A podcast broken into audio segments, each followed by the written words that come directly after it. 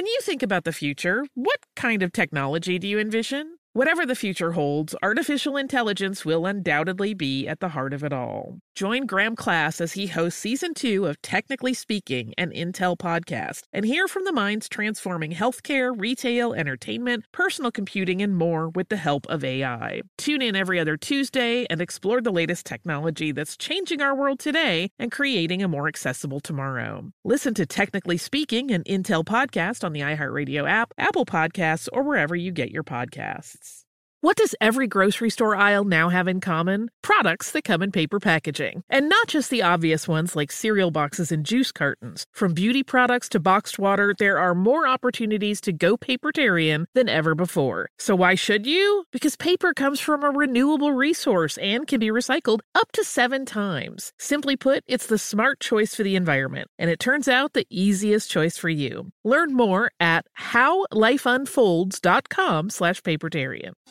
Thinking of popping the question? Diamonds Direct has an offer you can't miss. This month only, buy a natural diamond engagement ring of one carat plus and receive a free natural one carat diamond tennis bracelet valued at two thousand dollars. Imagine giving her the ring of her dreams and her wedding gift all at once. No one provides education, selection, and value like Diamonds Direct. Your chance to get a free tennis bracelet from your friends at Diamonds Direct won't last long. Details at diamonds direct dot com.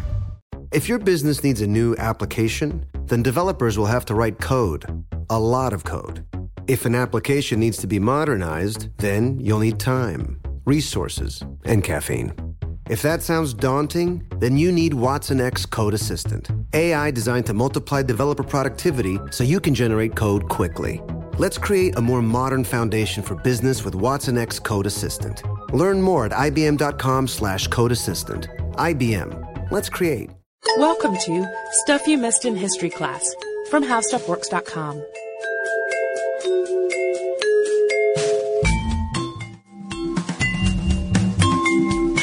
Hello and welcome to the podcast. I'm Tracy Chakraborty. And I'm Sarah Dowdey. And it's probably no secret if you listen to the podcast a lot that we're both really big book lovers. But thus far, at least, I haven't been much of a book collector. I don't know about you, Sarah. Me neither. I know I would definitely like to at some point, and we've talked about this ever since I got my Kindle last year. I've been dreaming about only buying books that I want to collect. First edition. Exactly, but that hasn't started yet. So while I've amassed quite a few paperbacks and some random hardback books over the years, you could hardly call it a collection. So that's one of the biggest things that I learned from researching today's podcast, though, about George Arents. A bunch of books, no matter how valuable they are, does not a collection make. And no matter how much you love them, if you only went out and chose your favorite authors and your favorite books, it wouldn't really make a collection. And Arents would really know what a collection was. He's been called, quote, one of the greatest contemporary bibliophiles, and over his lifetime he created two separate book collections, which are now major collections at the New York Public Library. One is the Arents Tobacco Collection, which opened to the public in January of nineteen forty-four. The other is the Arents Collection of Books and Parts and Associated Literature, which opened in February of nineteen fifty-seven. At this point, some of you out there, especially if you're not a bibliophile yourself, may be thinking, okay, so what? Why do I care about this guy who collected books? And old books, too. But what really makes Arents interesting, we think at least, besides the fact that he was also a businessman and an inventor, is the extremely focused approach that he took to his collections. He wasn't just collecting first editions, like Sarah mentioned before. His initial focus was simply tobacco, and we're going to talk about that a little bit more in a bit, of course. The other thing that really fascinated us was the process of hardcore book collecting that we learned about from researching this. Arents made book collecting into kind of an adventure, sometimes taking off across the pond at a moment's notice to pursue a volume that he really wanted. He often compared it to a hunt, even. Or a sport. And, of course, then there's the history of the books and the other items in the collections themselves. They have pretty cool stories behind them. Some have even come from the hands of the likes of Queen Elizabeth the First. So we're going to cover all of these aspects. Yeah, and to cover all of these aspects, we've decided to take kind of an atypical approach to this episode. We're going to give you some background on Arents first and how he got into collecting in the first place and some of the stories behind items in the collection. But we also had a terrific interview with Michael Inman, who who's the curator of the Rare Books Division at the New York Public Library, where the Arents collection is held. And he was a really great resource on the topic of Arents, on his life, and on book collecting and rare books in general. So we're including parts of that interview in this podcast today as well. But, of course, before we get into all that, we need to tell you a little bit about Arents and not only how he got the collecting bug, but also how tobacco became part of the equation. Because it seems like a strange thing to have a collection centered around. It does, but it won't in a couple minutes. George Arents, who was technically George Arents Junior, was born in New York City on May seventh, eighteen seventy-five. In a discussion of his family, you might find that the names can actually get kind of confusing, and it might be confusing if you try to look him up on your own, because obviously his father was also named George Arents, and later on his son was as well, but we'll try to specify if we mention one of the other Georges in this podcast that we're doing so. So Arents' family business was the Allen and Ginter Tobacco Company, which was established by his great-uncle, Major Louis Ginter, and this company was known for creating the first cigarette trading cards, which were slipped into cigarette packs to give them kind of that stiff quality, and they also served as a form of advertising, and this was even before kids' trading cards came around, so it was kind of venturing into new territory of a sort. So because of the family business, Arents spent a lot of time visiting Richmond, Virginia as a kid, because that was where the company was based. And in eighteen ninety, Allen and Ginter became part of the American Tobacco Company. I'm sure many of you have heard of that. But Arents' family was still very much involved in that new company. And he started working there himself in eighteen ninety-six between his junior and senior years studying at Columbia University. Then in eighteen ninety-seven, he graduated from Columbia and he went on to earn his master's degree at Syracuse University. But he didn't just rest on getting a great education and settling into a comfortable job at the family business.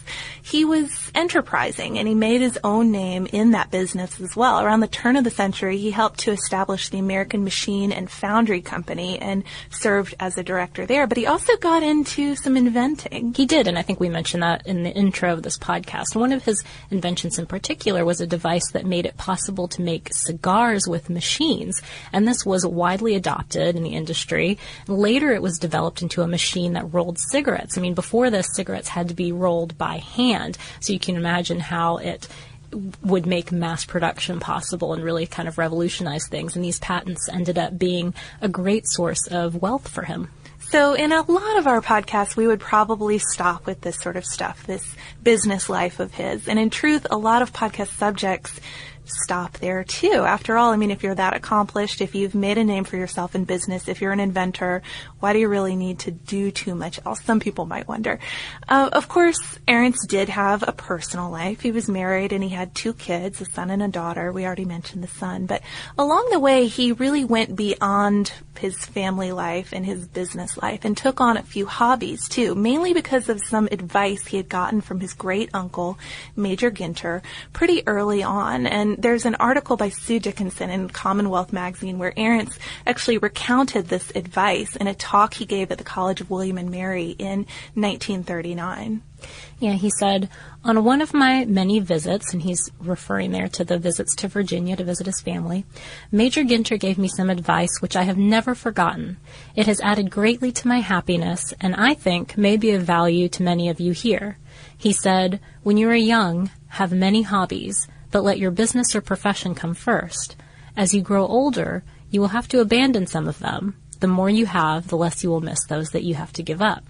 So Arents really took this advice to heart, and he started taking on different hobbies, trying to collect as many early on as he could. One was race car driving, but that didn't last very long for him. He drove a Mercedes, which was car number five in the first Vanderbilt Cup race, which took place on Long Island in October of nineteen oh four. He was twenty-nine years old at the time. It was his first race, but he got into an accident that left him pretty badly injured and actually killed his mechanic. So that was the end of that, perhaps kind of proving his uncle's point that you're going to have to abandon hobbies along the way. One of his other hobbies, though, book collecting, of course, proved to be far safer than race car driving, and he did stick with that throughout his life. A bookseller, William Everts, warned Arents early on that he should specialize when it came to book collecting. According to an article that Arents prepared for Syracuse University students called Book Collecting as I Have Found It, Everts said, do not buy some sixteenth and seventeenth century plays and poems, some nineteenth and twentieth century novels. That is not a collection. It is just a lot of books. Decide on a subject which interests you and stick to it. Someday you may find that you have formed a great collection, or at least one which will always interest you. So Arents didn't have to think long and hard about what that focus of his collection would be, obviously. In that same William and Mary talk we mentioned earlier, Arents said, quote, "What could be more natural for me, with the background of tobacco in my family, than to specialize on books relating to the divine herb?"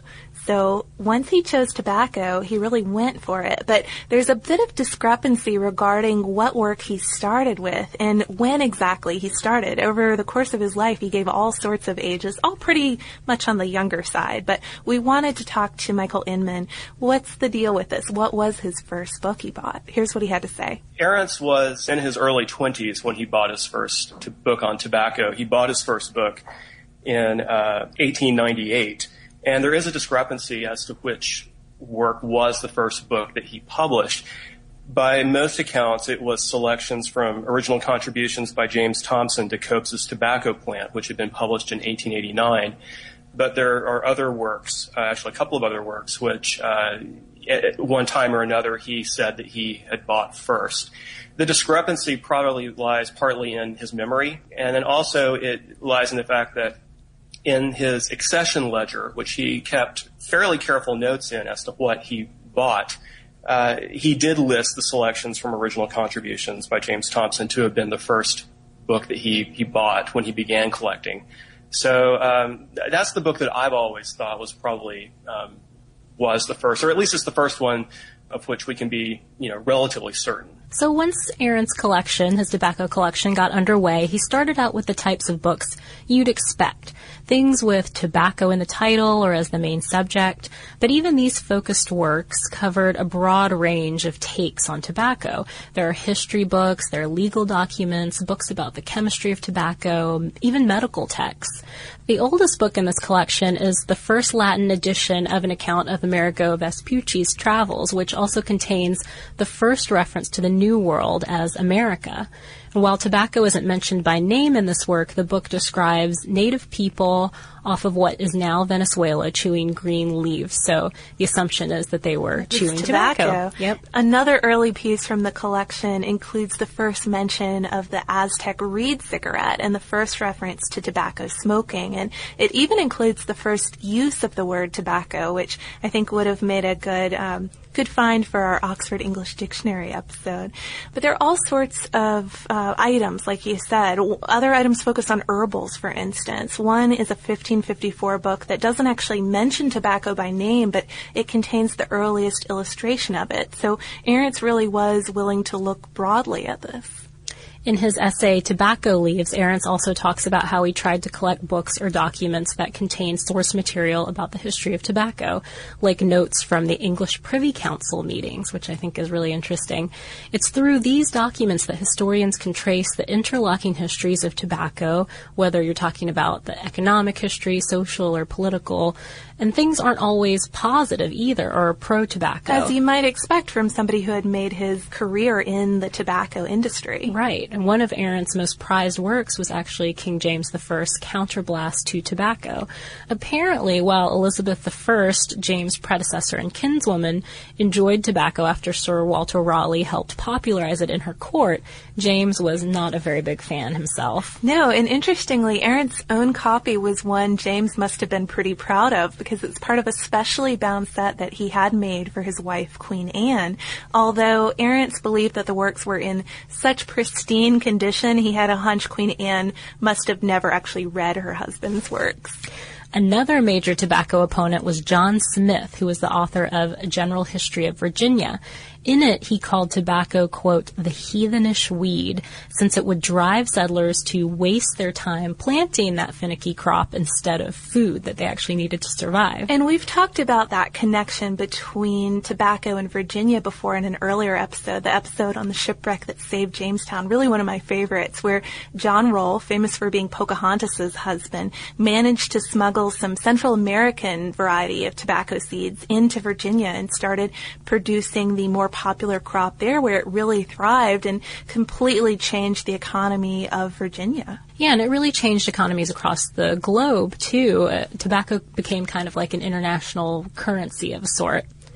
Eventually, Arents began to expand his collection to include titles that dealt with tobacco in a more tangential way, too. For example, he collected baseball cards from cigarette advertising, including a Honus Wagner from nineteen ten. These are considered the most expensive baseball cards Very around. Rare. Honus Wagner apparently was not into having baseball cards made of him, but there are also things that I think would appeal to a lot of you guys. Alice in Wonderland, that's included because there's a caterpillar who smokes a hookah, and Arents collected a first edition of it. Moby Dick, The Wonderful Wizard of Oz, The Adventures of Huckleberry Finn, all included in that collection just because they have some scene or some mention of tobacco that he thought was important enough. So, of course, this made us really think of, I mean, you mentioned that Oxford English Dictionary, the William C. Minor podcast earlier, and that made us wonder, how did he find these references, some of which aren't really that obvious? And so we asked Michael Inman that very question, and here's what he had to say. Well, some of them he came across, um, quite likely, just in the course of his reading and in the course of collecting. He would find um, references to other works related to the subject. Um, but I think it's safe to say that a great many of these works came to his attention through the um, the advice or Um, through information that was related to him by various book collectors and, and auction houses and so forth. Um, he had people out there in the antiquarian book world who were on the lookout for items which had a tobacco connection, however slight. And as those items came into their stock, they would then contact him and ask if it was something that he was interested in acquiring, and, and then the, the transaction would take place. So it sort of went both directions in terms of his own research on the subject, and then also people on the lookout for things uh, for him. When you think about the future, what kind of technology do you envision? Whatever the future holds, artificial intelligence will undoubtedly be at the heart of it all. Join Graham Klass as he hosts Season two of Technically Speaking, an Intel podcast from Ruby Studio in partnership with Intel. Explore the future of technology that's rapidly evolving our world today with the help of A I. There is still so much work and research needed to fully understand the power and potential of A I, and Intel is at the forefront of implementing A I in revolutionary technology that's changing the world we live in for the better. In each episode, Graham interviews the minds transforming medicine and healthcare, retail, entertainment, personal computing, and more, while pioneering new uses for A I in these spaces. Tune in every other Tuesday and explore the latest technology that's changing our world today and creating a more accessible tomorrow. Listen to Technically Speaking, an Intel podcast on the iHeartRadio app, Apple Podcasts, or wherever you get your podcasts. Glow with your best skin. Be confident in your skin. Be brave in your skin. With Olay's new Indulgent Moisture Body Wash, cover your skin in layers of rich moisturizers and vitamin B three complex, transforming your skin from dry and dull to moisturized and smooth in just fourteen days. Feel the best in your skin and glow with confidence, all pride. Olay Body is a proud sponsor and supporter of iHeartRadio and P and G's Can't Cancel Pride, raising funds and support for the L G B T Q plus community. Olay Body wants you to feel empowered to live with confidence in your own skin, not just all month, but all year long. And when you feel the best in your skin, you can do anything. So this pride, glow with confidence with the help of Olay Body. Check out Olay's new Indulgent Moisture Body Wash online or at your favorite retailer. Happy Pride! Hi, I'm Cindy Crawford, and I'm the founder of Meaningful Beauty. Well, I don't know about you, but, like, I never liked being told, oh, wow, you look so good for your age. Like, why even bother saying that? Why don't you just say you look great at any age, every age? That's what Meaningful Beauty is all about. We create products that make you feel confident in your skin at the age you are now. Meaningful Beauty. Beautiful skin at every age. Learn more at meaningful beauty dot com. If you use paper, you're a human. But if you choose paper, you're a papertarian, someone who lives a paper-based lifestyle because it has a positive impact on the planet. And also because it's the easiest choice you'll make all day, seriously. It's as easy as reaching for boxed instead of bottled water. It's as easy as opting for beauty products that come in paper packaging. It's as easy as grabbing eggs in a cardboard container. And that's all in one trip to the grocery store, which, if everyone's being honest, you were planning to go to anyway. But paper isn't just an easy choice. Papertarians know that it's the smart choice, too, because paper comes from trees, a renewable and sustainably managed resource, and paper products are designed to be recycled. In fact, when you choose products that come in paper-based packaging, those fibers can go on to be recycled up to seven times. So why wouldn't you go papertarian? Learn more at howlifeunfolds.com slash papertarian. One of the most notably missing figures, though, of this more tangential type of collection is William Shakespeare. And it's kind of strange because of that opposition from King James. There was apparently a lot of references done during Jacobin drama. You know, people like to talk about what was considered taboo. And Arents even compared this to the multitude of alcohol references during Prohibition. But William Shakespeare is missing from Elizabethan, from Jacobin drama entirely. And there's a good reason for that. It's because he never wrote about tobacco. And Arents at one point uh, related a pretty funny story about Shakespeare and the lack of tobacco connections by talking about how he agreed to buy a Shakespeare first folio at one point if, and only if, a mention of tobacco could be found. And he got a little nervous about that promise afterwards because he was expecting there wouldn't be any mentions, and he knew that even for him, buying a Shakespeare first folio would be kind of a... a Hurt, put a hurt on his bank Quite account. Quite an expensive venture. Certainly, but the best anybody could find was a passage from A Midsummer Night's Dream about pipes. And fortunately for Arents, it turned out to be about Oberon playing pipes of corn. Different pipe. Different kind of pipe. But I think it's so fascinating that Arents' familiarity with all of these tangential references allowed him to actually draw some literary inferences from it. That total lack of tobacco references in Shakespeare's work contrasted with the frequent mentions of tobacco in Roger Bacon's work and ended up being proof enough for Arents that Bacon did not write Shakespeare. So finally, one of the most interesting lines of study in the collection is not just the history of tobacco, but the history of how tobacco was used. For example, a book by Christopher Columbus's Natural Son contains stories from Columbus's travels, including one describing Cuban Indians smoking cigars.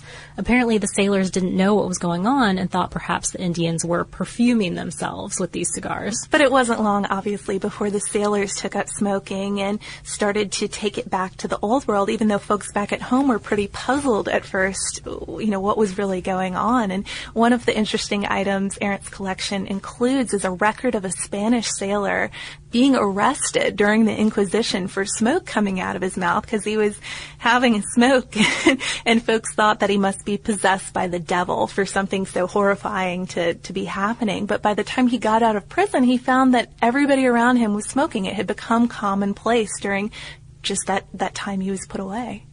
The first sailors seen smoking in London created a riot. People thought that they were actually drinking smoke. But as smoking caught on in England, some elegant men felt that they actually needed smoking teachers, people who would teach you how to look good they while you were smoking. They wanted to look cool, yeah. Not that it was okay at the time to walk around and smoke. Men would actually have to duck into apothecary shop, have a smoke, and then hit the streets again. So it made sense that tobacco was still considered medicinal yeah, by many, and that's why... connection there. Exactly. So it was like you had an excuse to be smoking. Obviously, tobacco and smoking can be a really controversial topic today for health-related reasons, because of health-related concerns. Some of Arents' inclusions reflect how it was controversial even throughout history. His collection contains critiques of tobacco through the ages, the earliest of which criticized the non-medicinal use of what was believed to be a medicine, as Very we just mentioned. Very ironic when you, when you think about today. It reminded me a lot of the Radium Girls podcast that we did last fall, and how people would thought that radium was medicinal and they would use it even to treat cancer and things like that. And then later they figured out, oh, it's actually causing cancer. And uh, it's a similar sort of thing here with tobacco. one of the items that is in the collection, Tobacco Tortured, from sixteen sixteen, focuses on a degenerate family man who's ruined his life through tobacco. His wife pleads, quote, "O my husband, my husband, why dost thou so vainly preferred a vanishing filthy fume before my permanent virtues? Have I not here brought forth an army of children unto thee?" And the description of just this ragged man who's been destroyed by tobacco kind of reminds me of the classic after-school special almost, except that it's from sixteen sixteen. But thinking about all the controversies that have surrounded tobacco throughout the years and even up to today made us really wonder about how a collection of this sort is perceived. So we asked Michael about that. We asked Michael Inman, and he noted that they haven't really received a lot of flack for the tobacco collection, but that's probably because it's mostly historical. He said most of the volumes are actually pre nineteen hundred. Well, and he also shared because of the huge number of items that are aren't really about tobacco. They just have that mention of it. About fifty percent of the people who use the collection, who consult it for their research, aren't really interested in the tobacco content at all. You know, they're interested in that Alice in Wonderland copy or The Wizard of Oz or whatever it may be, something completely apart from tobacco. But tobacco wasn't all that Arents was interested in, as we mentioned in the intro to this podcast. In nineteen twenty-four, he started his second book collection, Books and Parts. So it was about a quarter of a century after he started that initial tobacco collection. And it just made us really curious. I mean, we had a sense of what books and parts are, but we wanted to talk to Michael a little bit about what that entails. The Books and Parts collection uh, is, is, to my knowledge, is, is a unique collection. I mean, there are other rare book collections out there uh, that have books and parts material, um, material and parts, I should say. Uh, but what makes the Arents collection of Books and Parts so special is that, so far as I know, it's the only collection of its kind that's solely predicated on collecting material and parts. And by parts, I mean these are original works of literature in, in a great many genres, uh, which um, are still in their original serialized form in the, the individual paper wrappers that they came in. Uh, the, the practice would usually have been to have those individual parts bound up into one uh, binding, but in fact, these actually remain in their original serialized form. I think that that probably uh, was part of the, the appeal for Arents, that here, just as had been the case with the, the tobacco part of the collection, which also I believe is fairly unique in the sense that it's solely predicated along those lines of just dealing with tobacco. Here was another aspect of book collecting that Arents uh, could could focus upon that really was something that was um, the, the other people weren't collecting at that time, at any rate. Michael also went on to theorize that starting this second collection really allowed Arents a great avenue for a perfectionist to take. I mean, he was a perfectionist, and if you collect books and parts, you can gradually assemble not just a complete set, but a perfect set, something that was really appealing to Arents. But another Another reason why he might have started this second collection is that it allowed him to pursue the chase. You know, like we talked about earlier, the hunt behind book collecting.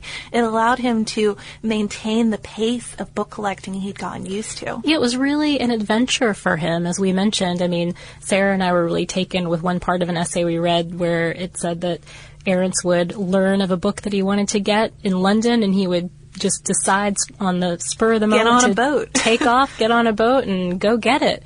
And that really excited us. So we wanted to talk to Michael a little bit about that thrill of the chase and ask him what his favorite story or what are some of the most interesting stories of how Arents obtained a volume. And here's what he had to say. One that comes to mind is that for a great many years, he had had a nearly complete set of Hakluyt's voyages. And not only was this, is a, this is a terribly important work in terms of North American history, in terms of voyages and travels, uh, and in terms of printing history, uh, but also the particular set that he had acquired had uh, belonged to Queen Elizabeth the First. It bears her coat of arms on the, the binding.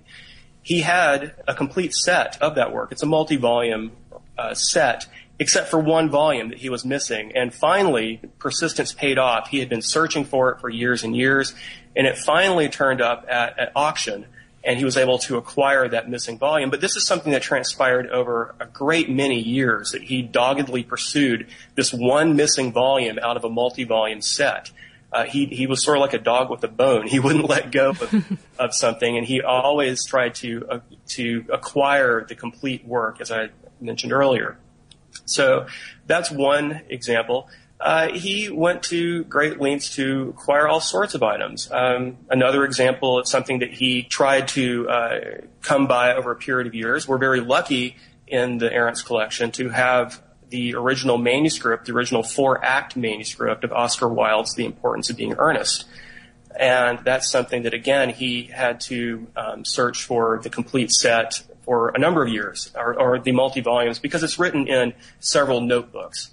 And he had to search for several years until he was able to assemble uh, that those two works.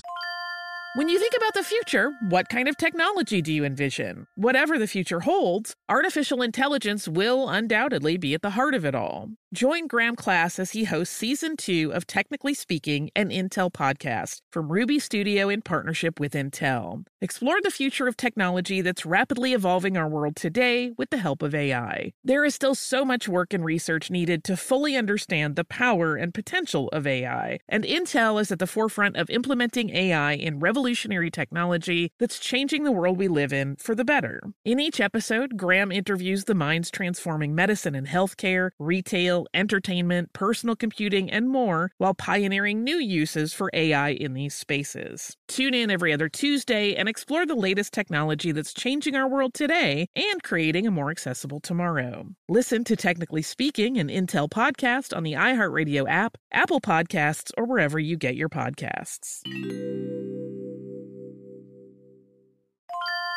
Glow with your best skin. Be confident in your skin. Be brave in your skin. With Olay's new Indulgent Moisture Body Wash, cover your skin in layers of rich moisturizers and vitamin B three complex, transforming your skin from dry and dull to moisturized and smooth in just fourteen days. Feel the best in your skin and glow with confidence, all pride. Olay Body is a proud sponsor and supporter of iHeartRadio and P and G's Can't Cancel Pride, raising funds and support for the L G B T Q plus community. Olay Body wants you to feel empowered to live with confidence in your own skin, not just all month, but all year long. And when you feel the best in your skin, you can do anything. So this pride, glow with confidence with the help of Olay Body. Check out Olay's new Indulgent Moisture Body Wash online or at your favorite retailer. Happy Pride! Hi, I'm Cindy Crawford, and I'm the founder of Meaningful Beauty. Well, I don't know about you, but, like, I never liked being told, oh, wow, you look so good for your age. Like, why even bother saying that? Why don't you just say you look great at any age, every age? That's what Meaningful Beauty is all about. We create products that make you feel confident in your skin at the age you are now. Meaningful Beauty. Beautiful skin at every age. Learn more at meaningful beauty dot com. If you use paper, you're a human. But if you choose paper, you're a papertarian, someone who lives a paper-based lifestyle because it has a positive impact on the planet. And also because it's the easiest choice you'll make all day, seriously. It's as easy as reaching for boxed instead of bottled water. It's as easy as opting for beauty products that come in paper packaging. It's as easy as grabbing eggs in a cardboard container. And that's all in one trip to the grocery store, which, if everyone's being honest, you were planning to go to anyway. But paper isn't just an easy choice. Papertarians know that it's the smart choice, too. Because paper comes from trees, a renewable and sustainably managed resource, and paper products are designed to be recycled. In fact, when you choose products that come in paper-based packaging, those fibers can go on to be recycled up to seven times. So why wouldn't you go papertarian? Learn more at howlifeunfolds.com slash papertarian. I think another thing that surprised us during our research was that this is not a static collection. It's something that's grown, and it's something that has been added to even after Arents' death. And the library still, I don't know, Michael talked a little bit about what acquiring books is like today, and he said while he hasn't jetted to London to, to obtain materials, there is still that kind of thrill of the chase element to pursuing a book that is just perfect for the collection, something that has high research value but is also incredibly unique. And he said that they need to always, of course, focus on things that have a link to tobacco. That is the prime qualification for anything that's going to be in this collection. But it really does need to be important. It can't just mention tobacco. It has to almost live up to all the items that are already in the collection. Right. He mentioned research value in particular. The items that they get must have some sort of research value, must have some sort of research value to them, I should say.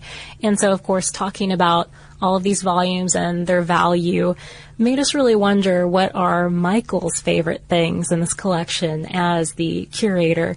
And so we posed a kind of interesting scenario to him. We probably asked a him, nightmare scenario. Probably a nightmare, actually, for a curator like him. We asked if the building were burning down, what would he take with him? The Importance of Being Earnest is one of my favorites, certainly. There is a handwritten letter um, from Queen Elizabeth the First to Charles the Ninth of France, uh, in which she writes in French, uh, well, in response to Charles's offer, he had offered his brother's hand in marriage to Elizabeth in order to forge an alliance between France and England.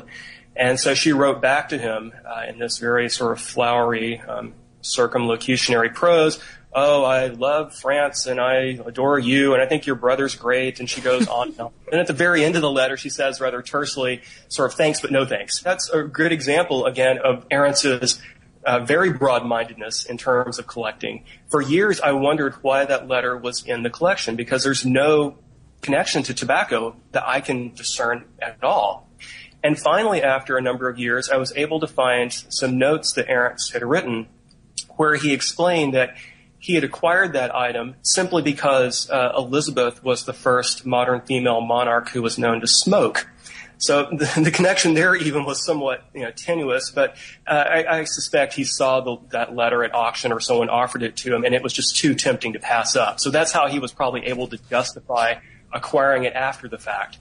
So that letter, I think, there are several others um, from Sir Walter Raleigh and, and several other individuals from that period that are quite magnificent. There is another item that I, I really love is the first edition of The Wizard of Oz uh, that Frank Baum inscribed to his mother. Uh, very touching little inscription there um, where he writes a note to his mother. So that's that's certainly wonderful. It, it's really hard to sort of draw the line at just two or three. I think we're, you know, goodness forbid the building ever on fire, I would probably be in the building much longer than it was probably safe to be, trying to grab as many things as I could. Uh, but certainly those would be a, a few of the top picks that come to mind. Um, if you were to ask me the same question tomorrow, I probably would give you a completely different list and, you know, could keep going on for the next several months. So that drastic scenario, you know, the building burning down, what are you going to save, kind of led us to a less drastic scenario, one of how how are these materials preserved? How do people use them? And it was interesting to hear that because this is a library, a lot of these museum-worthy items are available to the public. You know, you can apply to, to consult with these materials and look at them yourself, something I think... Touch them. Yes, touch them. Something that I think really sets rare book libraries like this apart. Yeah, and Michael told us a little bit about the preservation and how meticulous they have to be to make sure that these volumes do stay intact so that people can use them in the future as well. And so that's a big aspect of, of keeping the collections there. It's not just curating them and finding the right volumes and the thrill of the chase. It's making sure that they're, they're around for a while. That they're around for a while. And uh, to that point, we also talked to him about the future of these collections, uh, thinking about you guys especially. I mean, will these ever be available for people to see, even if you can't make a trip all the way to the main building of the New York Public Library on Fifth Avenue. And he mentioned that uh, there is a digitization project going on at the New York Public Library, as I'm sure there are in many libraries around the world. And uh, they're slowly, I think, converting all these volumes, or as many as they can, to digital versions. So someday you may be able to look this up from the comfort of your home. Yeah, and that really does have two two values to it. One, that if you have these high-quality reproductions, digital reproductions, not as many people need to touch that first manuscript of Importance of Being Earnest if they're researching it. Uh, but also, yeah, people who can't make it to New York can t- can take a look at some of this stuff. Take a look at that baseball card or the counterblast or whatever it may be. Obviously, that holds a lot of allure for us. We always need more materials for research, and so this was kind of a little bit of a vanity podcast for us, I guess, in that sense, because, or maybe that question in particular was, because we, we really would love to have access to these. But that's about all we have for this episode on George Arents and his collection. Um, I would love to know if any listeners out there have their own collections, books or otherwise, that they've started as hobbies, side projects, and um, have seen grown throughout the years. I mean, I would really... I have hobbies, but my hobbies are like playing soccer or have been playing music or whatever. I haven't really collected anything ever, and that has always held a lot of fascination for me. Well, and I really liked the idea of a focused book collection, because it meant that Arents, even... Even when he was young, even when he didn't have a lot of money to spend on some of these more magnificent items or money to go off to London and collect a, a huge amount of works, he had a collection, even with just a few items. And that was the appeal. You know, if you have this focus to your collection, even a few books are a collection then. You don't need an entire library. Well, I think that's a more hopeful way to look at it. So if you do have, if you've started, even if it's with just a few books, uh, book collection or any sort of collection, and you want to share that with us, please write us. We're at history podcast at discovery dot com. You can also look us up on Facebook or uh, on Twitter at Missed in History. And we also have a great article out there for all of you guys who are trying to choose the prime things you'll be adding to your future collection. It's called Top ten Rare Books, and you can find it by searching on our homepage at w w w dot how stuff works dot com. Be sure to check out our new video podcast, Stuff from the Future. Join HowStuffWorks staff as we explore the most promising and perplexing possibilities of tomorrow. The HowStuffWorks iPhone app has arrived. Download it today on iTunes.